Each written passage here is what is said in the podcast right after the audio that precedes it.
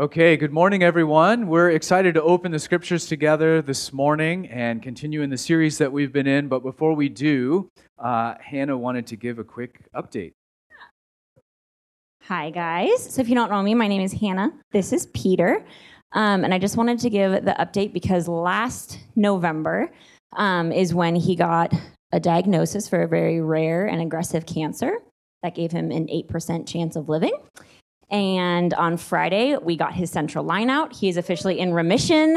And yeah, so figured that we would just give that little update that it is crazy. It's 100% God did a miracle in him that the doctors cannot explain. When they went to do surgery, the cancer was already gone, and they have not been able to explain it since. Um, but your guys' prayers have also sustained us through this journey. So that's the update, and thank you. Awesome. Wow. Oh, thank you, Jesus. All right, how do I follow up that?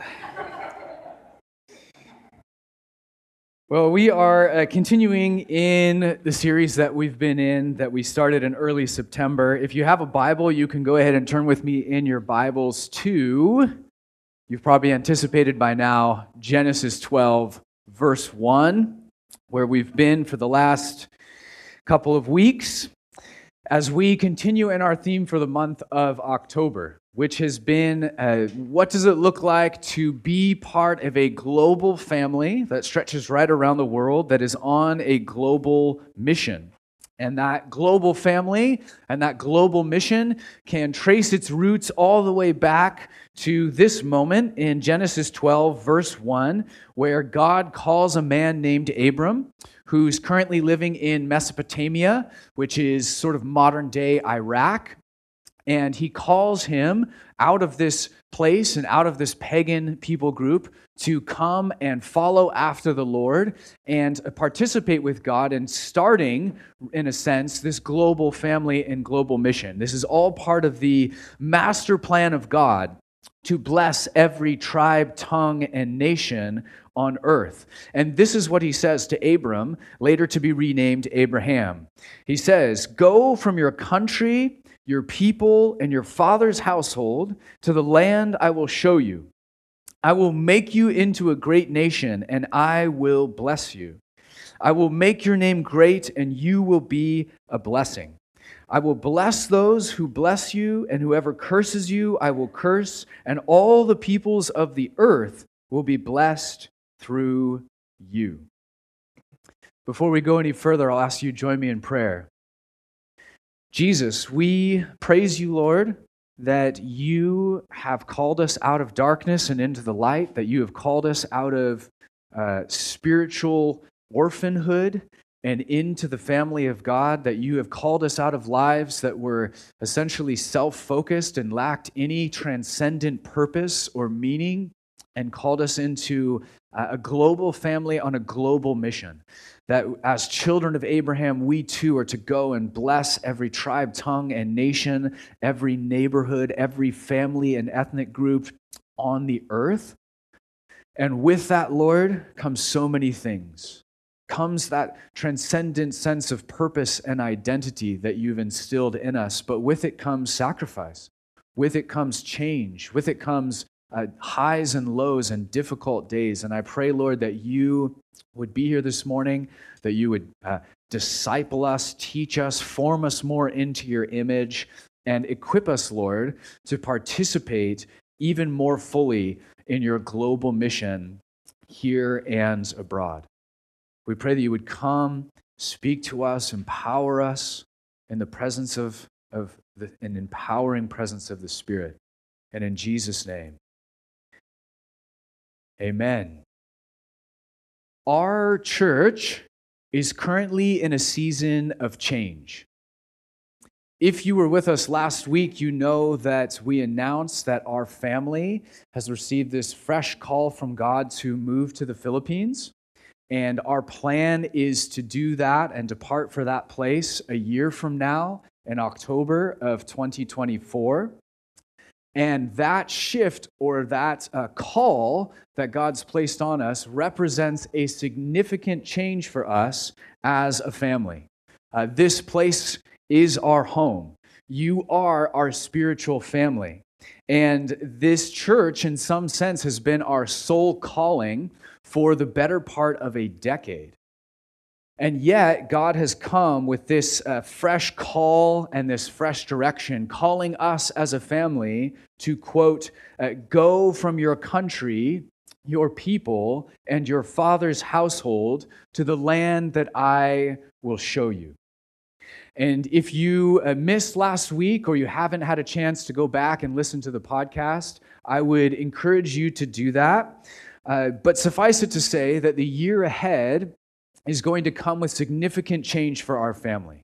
That in all likelihood, a year from now, we'll be landing in a new cultural context on the other side of the world, in another country with new language and food and, and customs and culture and a new lifestyle. We will be figuring out from scratch uh, where do we live? And uh, where do you buy food? And how do you get around from one place to another? And what's the best way to communicate? And how are we supposed to do ministry effectively in this new context? But with the changes that are coming for our family comes change for the church as well. In fact, as this vision was beginning to settle in my heart, I felt it first for myself and my family and my kids, and I experienced it through that lens. But as soon as that was settling, I began to experience it through the lens of our community, uh, through the lens of this uh, family that's been formed here, recognizing, wow, this means change for all of us. All of us are going to experience change in the year that lies ahead. Uh, right from the beginning, as we began to process, hey, what does this mean for us as a family and what's it going to mean for us as a church? We recognized from the beginning that there were two options that either we were going to find someone who uh, could take my position, who was fitted for that and felt called to that and, and could do that well, or we would look to uh, combine this church with another healthy, like minded church and move forward together. But from the beginning, as we looked at those options, we said, well, either one of these, no matter what happens next, it, it represents a significant change for our community from the rhythms that we've been in for uh, the last couple of years. And so, what I want to do this morning is take some time to contemplate what it looks like for us to process change well to take change head on and to navigate it in a way that's healthy so that we can ultimately arrive at this place of being able to embrace and celebrate the new thing that God is doing and the new thing He's going to lead us into. Uh, no matter what happens next, change is coming. Uh, and so, what does it look like to approach that in a way that is biblical and healthy and uh, allows us to flourish as we move ahead in the year uh, that lies before us? In every change, in any context essentially, but especially with church changes, in every change there is tremendous opportunity, and with that, often a sense of excitement and newness. But in the same breath, the flip side of that coin is that in every change, there's the potential for pain, for difficulty, for a sense of loss that comes with change. Uh, that's true of all change, but I think it's almost uniquely true of changes within the church. And so I sense, I think many of us sense, that there's a lot at stake in the months that lie ahead. But notice that the global mission of God requires change. It always has, and it always will. If you go all the way back to Abraham in the beginning and this call to leave your country and your father's household and the people that you know and the places that you know and set out for the new place that I will show you, that, that call that was given to Abraham represented an incredible risk, an incredible change for him and his family. And it's easy for us to read those verses through the lens of our modern culture and say, oh, yeah, well, we all kind of did that, right? You turn 18, you leave the household of your father and mother. Maybe you go off to school to get a new degree, to start a new career in a new city. Isn't that just what you do? But we have to remember that for most of human history, that is not how things happened. That was not reality. We happen to live in the most hyper individualistic, hyper mobile culture in all of human history, where people are constantly sort of flowing and bouncing from one place to the next, to a new job, to a new career, to a new city, sort of as doors open or personal preferences change. In fact, in uh, talking with friends of mine who are pastors in even bigger cities than this, they've said, hey, we, I essentially get a brand new church every three to five years. That's how fast the turnover is. All new people within a matter of years because of the way that we move around. But not, that wasn't so in the ancient world. The ancient world is a very different place. In Abraham's world, your father's house was your house. Your father's career was your career. Your father's people were your people. And that was it. That's just the way things were. You were born in that house, and unless you married into another family, you would die in that house and probably be buried with the generations that had come before you. To leave all of that behind was to leave behind every form of security uh, net. Uh, it, it was to, to go out into a completely unknown place. There was no free flowing global economy. To step out into another place meant that you could encounter the next people group over and they could kill you just by looking on the spot. They, they would likely speak a totally different language and have no uh, place for you no means of accepting you into their culture. It wasn't that you could just show up with a stack of cash and buy land that was constantly changing hands and slot in. That's not how it worked. That's how things work today. That's not how it was in the ancient world. To step out in the way that Abraham was, was to say, I have no job, I have no career, I have no connections to speak of that are waiting for me in that place. I, have, I will have no land by which to identify myself or to live off of. It, it was an incredible risk. It was this radical call to take a leap into the unknown. He had to let go of everything that he knew. Everything that Abraham knew was about to change because of this call. But as we read through the story of Scripture from Genesis 12 onward, we, we recognize that that wasn't just true for Abraham. In fact, the same pattern continues to play out over and over again through the biblical storyline. Twelve of Abraham's great grandchildren uh, end up in Egypt, where they become 12 slaves and uh, under the power of the Egyptians and Pharaoh. And they are enslaved there for 400 years. Can you imagine? 400 years. That's longer than America has been a nation. That's almost twice as long as America has been a nation. As those centuries passed, Egypt was their only home. It was all that they knew. It, the Egyptian worldview became their worldview. It was deep in their bones. They had no vision or concept of, of another home, of another place. Any rumors of Abraham, Isaac, and Jacob and those distant promises were just that. It was a distant legend. It was something they couldn't even grasp in their minds.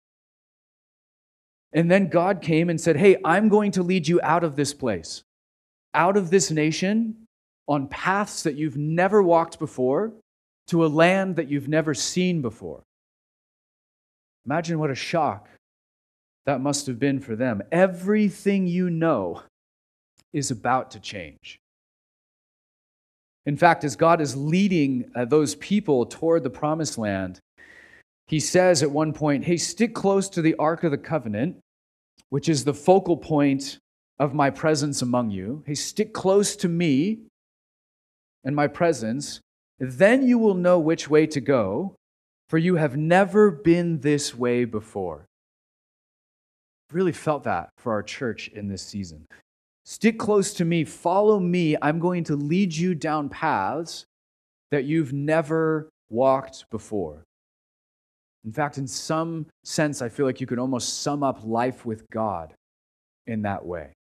Follow me, stick close to me. I will lead you down paths you have never been down before.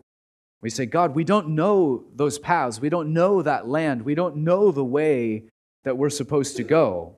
saying, stick close to me. I will show you the way.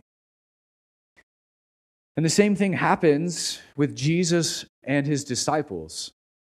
As we turn the page over to the New Testament, we find many of the first disciples tending their nets. They were fishermen. They are with their fathers, doing their father's career on their father's boat, going home to their father's household among their father's people. And Jesus shows up and he says, Come, follow me. And it says they left everything behind. Just like Abraham. The same thing. Their father's household, their career, their people, their security, everything was left behind so that they could step into this new thing that God was calling them to. They knew on that day, as they walked away from those nets, they knew everything we know is about to change. God is leading us down a new path to a place we've never been before. But it wasn't easy. In fact, the disciples eventually run back to fishing. And the Israelites want to go back to Egypt. And I'm sure Abraham had times where he longed for the comfort and stability of Mesopotamia. Because change is hard. Stepping into the unknown with God is difficult. But notice that in all three of those cases, God had something better for them than what they had planned for themselves. God's vision, his plan, the place they arrived was actually better than what they would have had for themselves, but it took a leap of faith. In each one of those cases, it took an act of trust, saying, Yes, Lord, we, we will take that risk. We will go to that place in order to get from where they started to where they finished, in order to embrace fully the new thing that God was doing among them. They had to let go of Mesopotamia. They had to let go of everything they knew in Egypt. They had to let go of their nets and their father's household and this, this rhythm that they were in, this place of comfort and stability. Stick close to me, he says, for you have not passed this way before. And so, part of growing in our discipleship to Jesus and participating in the global mission of God means that we're the type of people who are learning to embrace change in a healthy way, in a way that's biblical.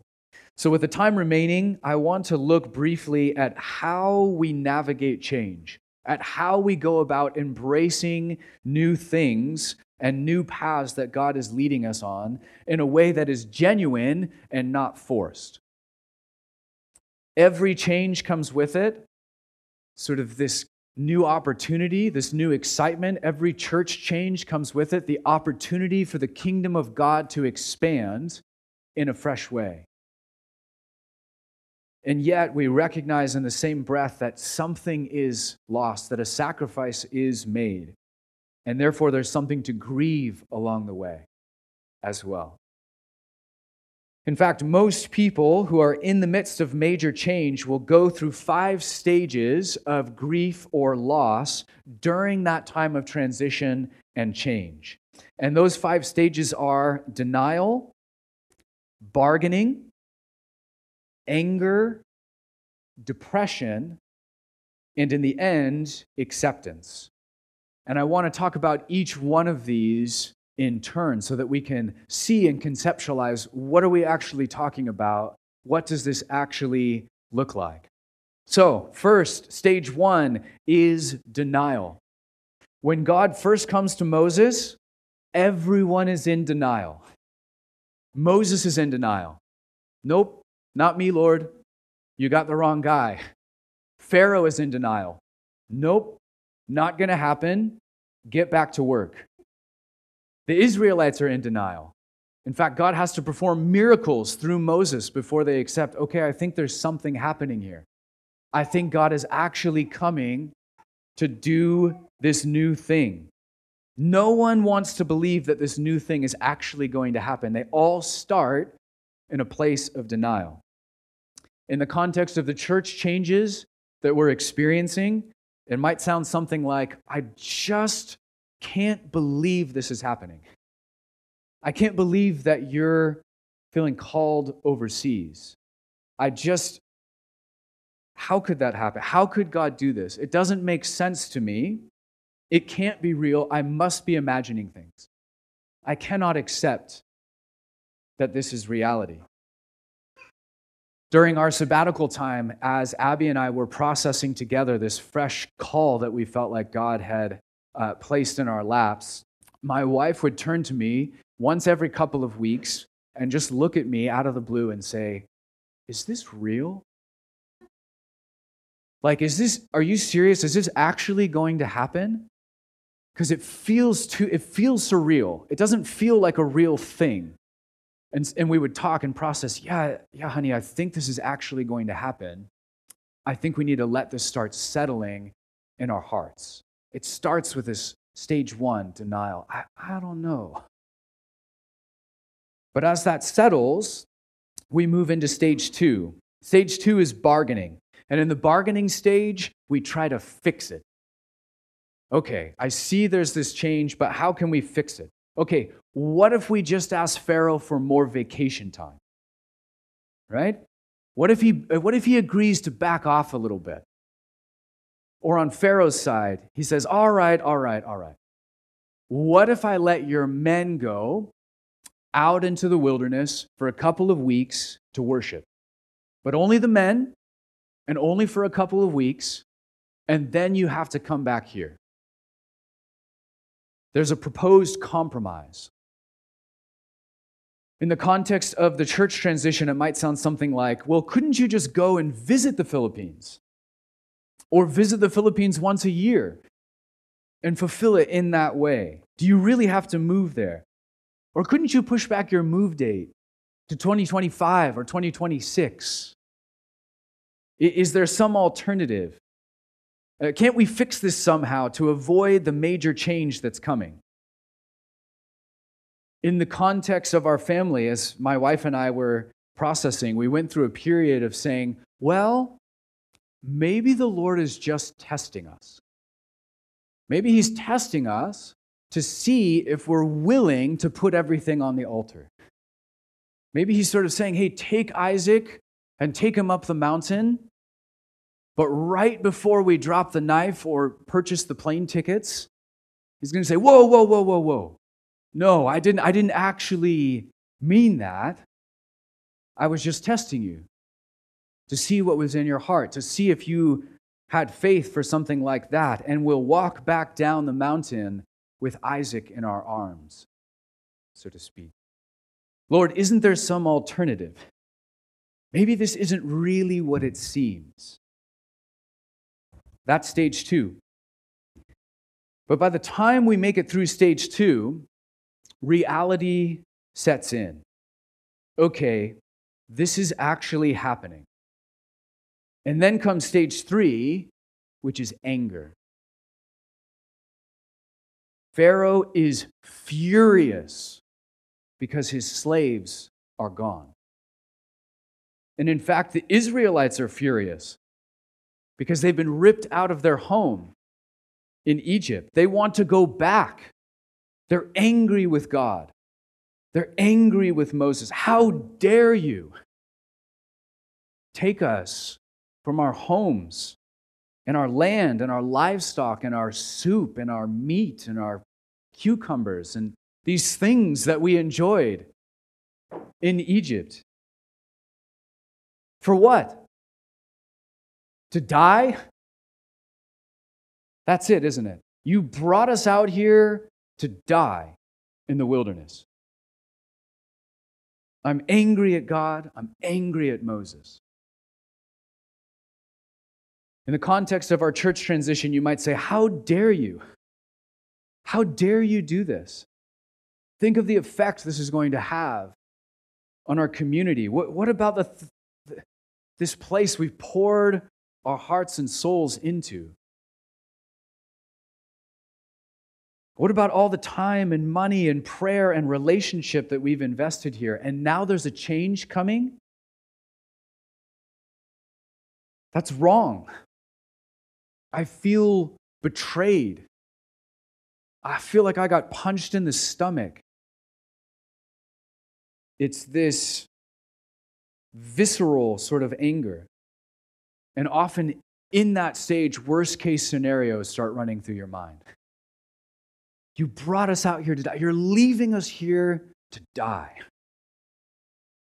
So I'm angry. I'm angry at the circumstances. I'm angry at God.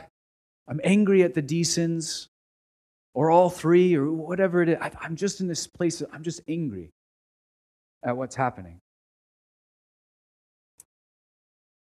But then, as stage three passes and that anger subsides, it often gives way to stage four depression. Are we having fun yet this morning? Just here to cheer you up. In depression, we feel sad. We just feel sad. There's a sense of heaviness. It almost is um, similar to having a death in the family, or, or at least the death of a family dog, something like that. There's just this, ah, there's a sense of loss. Wow, no matter what comes next, it's going to be different than this. And because I've loved this, I'm sad. I'm sad for the changes. I'm sad for the loss. I'm going to miss the Deasons. I'm going to miss what we have right now. I, I feel the weight of the new change coming, and I just feel sad about it. There's a heaviness to it. In this stage, we really begin to process our grief and our loss. I think when it really hit me and began to settle into my heart, wow, this is happening, there were uh, long periods of time where I would just stare out of the window and just had this sense of like nostalgic sadness. And I just sat with that and just felt the weight. There's the excitement of the newness, but there's this weight. Oh, wow. This chapter, Lord, is coming to an end. And a new chapter is going to begin. And, and we're not going to be a part of that new chapter in the same way we have these last couple chapters. And, and there's a sadness that comes with that. I, I almost felt a bit like Moses when he leads the people up to the edge of the promised land and they, they can see it. And God says, You're not going to enter that place. You've led the people up to this moment, but now it's now you're this community that you see before you is going to be led by a new leader into a new place. And that's not for you. I imagine that Moses was sad on that mountain. And, and probably happy too, because the Israelites were very stubborn, stiff necked people. But for us, you are not stubborn and stiff necked. So we, it's just like, it's just pure sadness for us. That's where the parallel breaks down, you know. It can only take it so far. But I imagine you felt a bit of almost nostalgic sadness. I've been with these people for decades. And now they're going to go on under new leadership, and, and I'm not. This is where my chapter ends, and another chapter begins.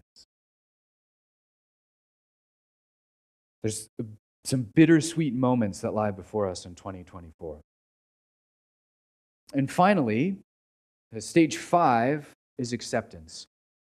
We've processed through much of our sense of grief and sadness, and then we get to stage five. In the acceptance stage, we are freed up to embrace the new reality, to accept new leadership, and to trust God for the outcome.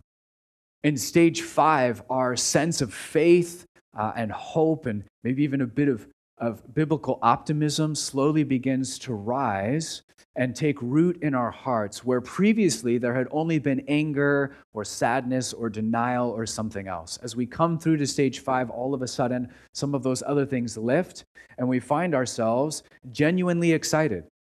Wow, God, I actually see your hand at work in this. I actually believe you're the one who's orchestrating these things and leading us forward, and I, I'm ready to lean in. Lord, we've had our 40 years in the desert. What was he doing during, those, during that time? He was preparing their hearts.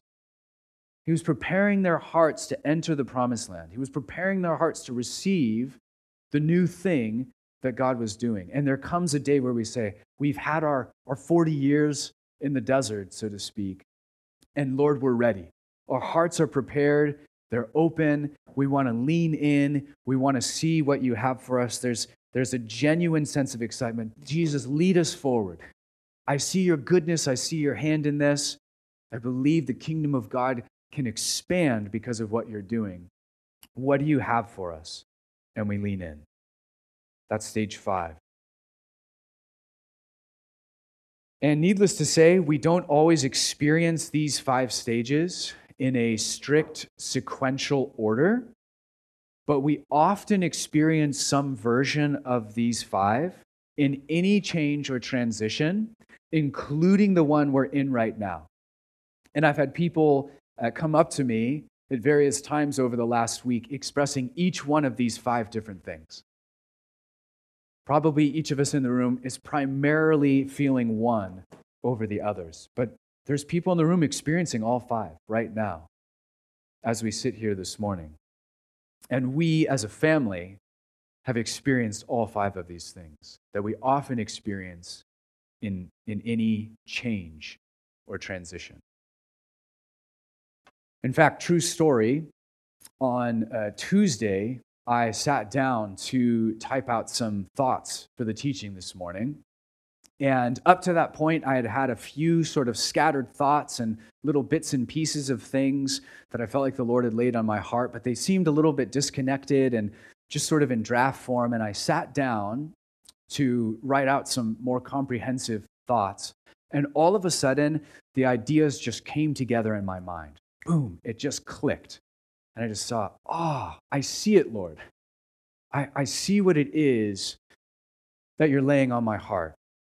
And it just started to flow. For two straight hours, I sat at my computer and it just came flowing out. It was like the heavens were opened there was this blessing of creativity and clarity, and it just happened. It was just going and going.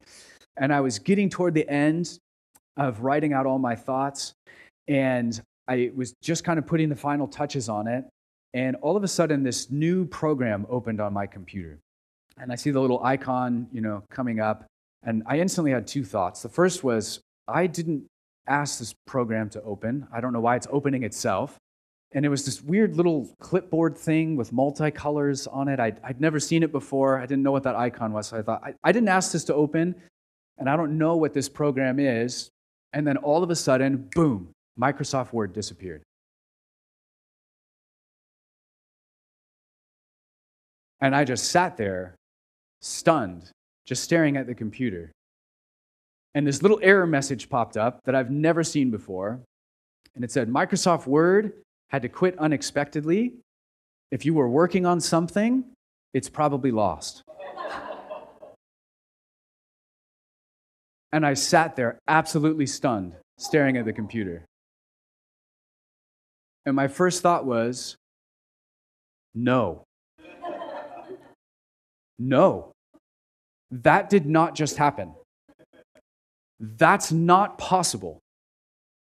If there was any time in the last six months of my life that I didn't want Microsoft Word to quit unexpectedly. It was that exact moment.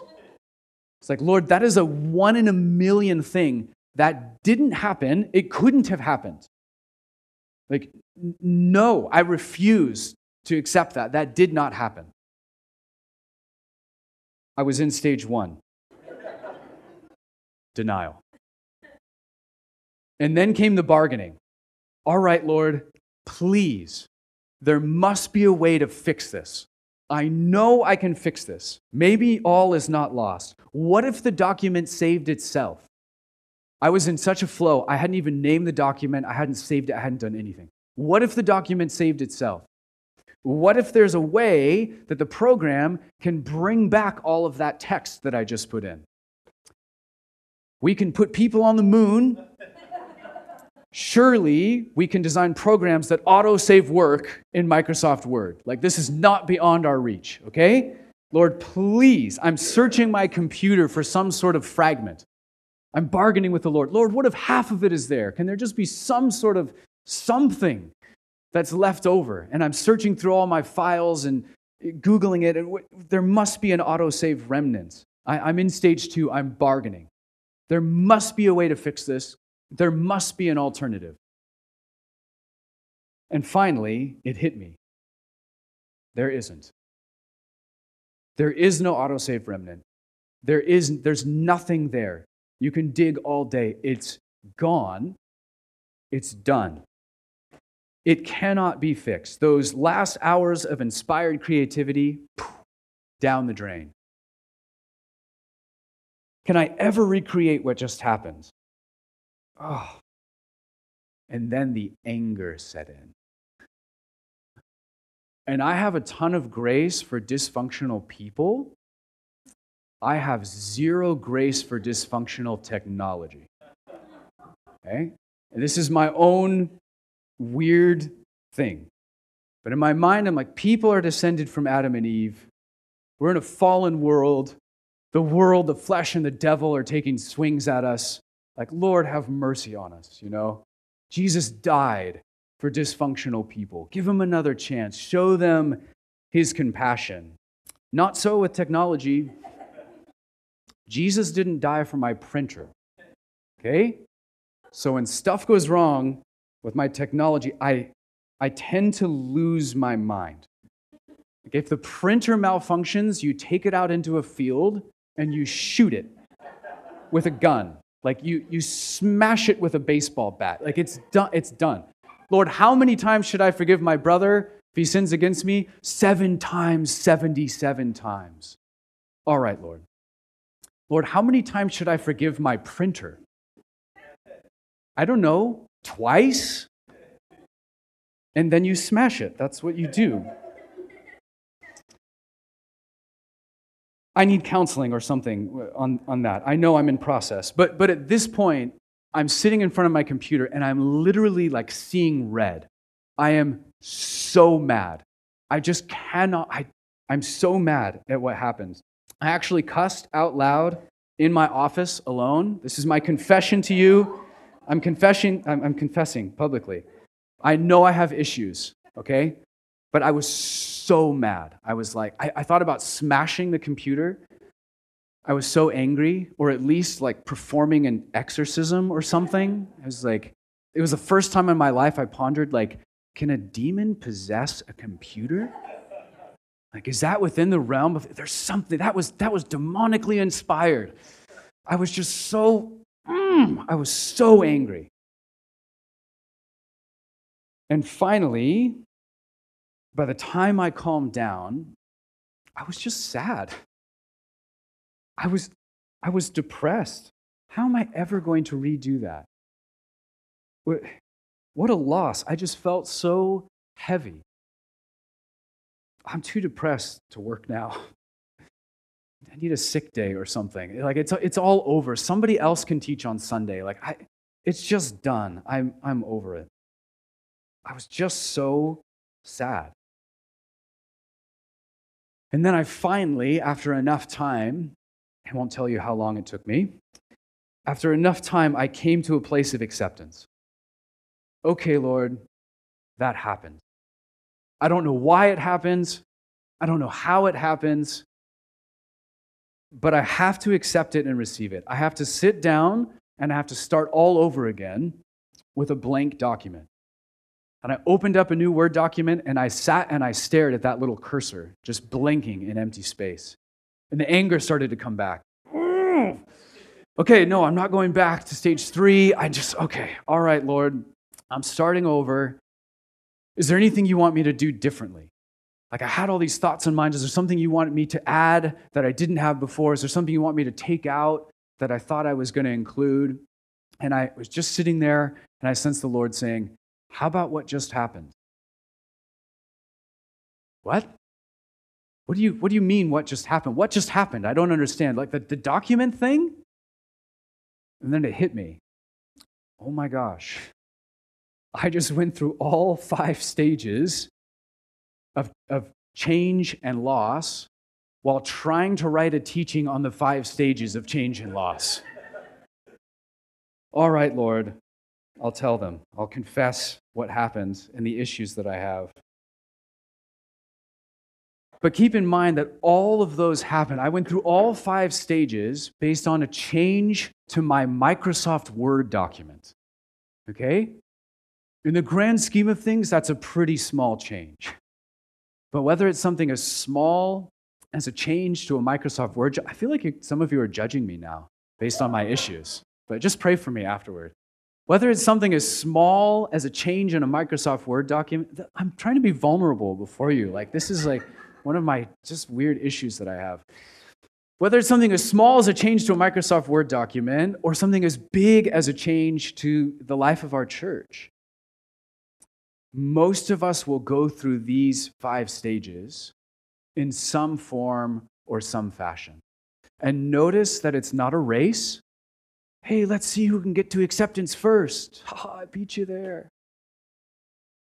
You have to take your time. It's not a mark of maturity to say, hey, I'm, I've already, I'm already in a place of acceptance and you're not. In fact, sometimes the most mature thing we can do is to take our time. To say, I'm at stage two and I'm just going to be here with the Lord and process this. I'm in stage three. I'm wherever you are on that journey.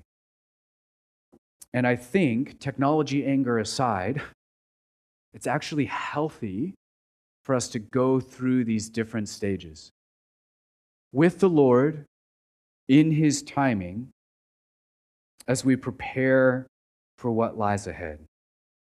It's not a mark of maturity, it's not a race. We're going to take our time. So if you're feeling sad this morning, Feel sad. You can feel sad for as long as you need to and process that with others. I, wouldn't suppress that or try and run past it to get to the next stage. If you're in denial, share that with people around you. Hey, this is how I'm feeling. This is where I find myself. If you're feeling angry, then come smash a printer with me and release some of, oh, I've got some volunteers. It is so cathartic and healing. But in all seriousness, as we close this morning, I just want to create a moment between you and the Lord for you to sit in His presence and just name where you're at. Remember, this isn't a race, there's no shame, there's no judgment. We just sit in the presence of our Heavenly Father and say simply, Lord, with the changes that have been announced and the changes that are coming, I feel you fill in the blank. Angry, depressed, in denial, whatever it is, we just want to create a simple moment of honesty before the Lord. Say, Lord, this is where I'm at, and I want you to be here with me. I want you to be with me in, in the mess. So the worship team can come back up.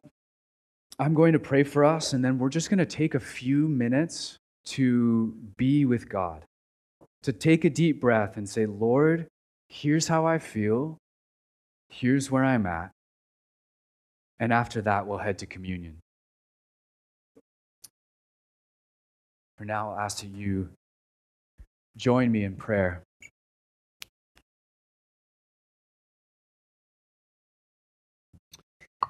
Jesus, we praise you for being our good shepherd, Lord.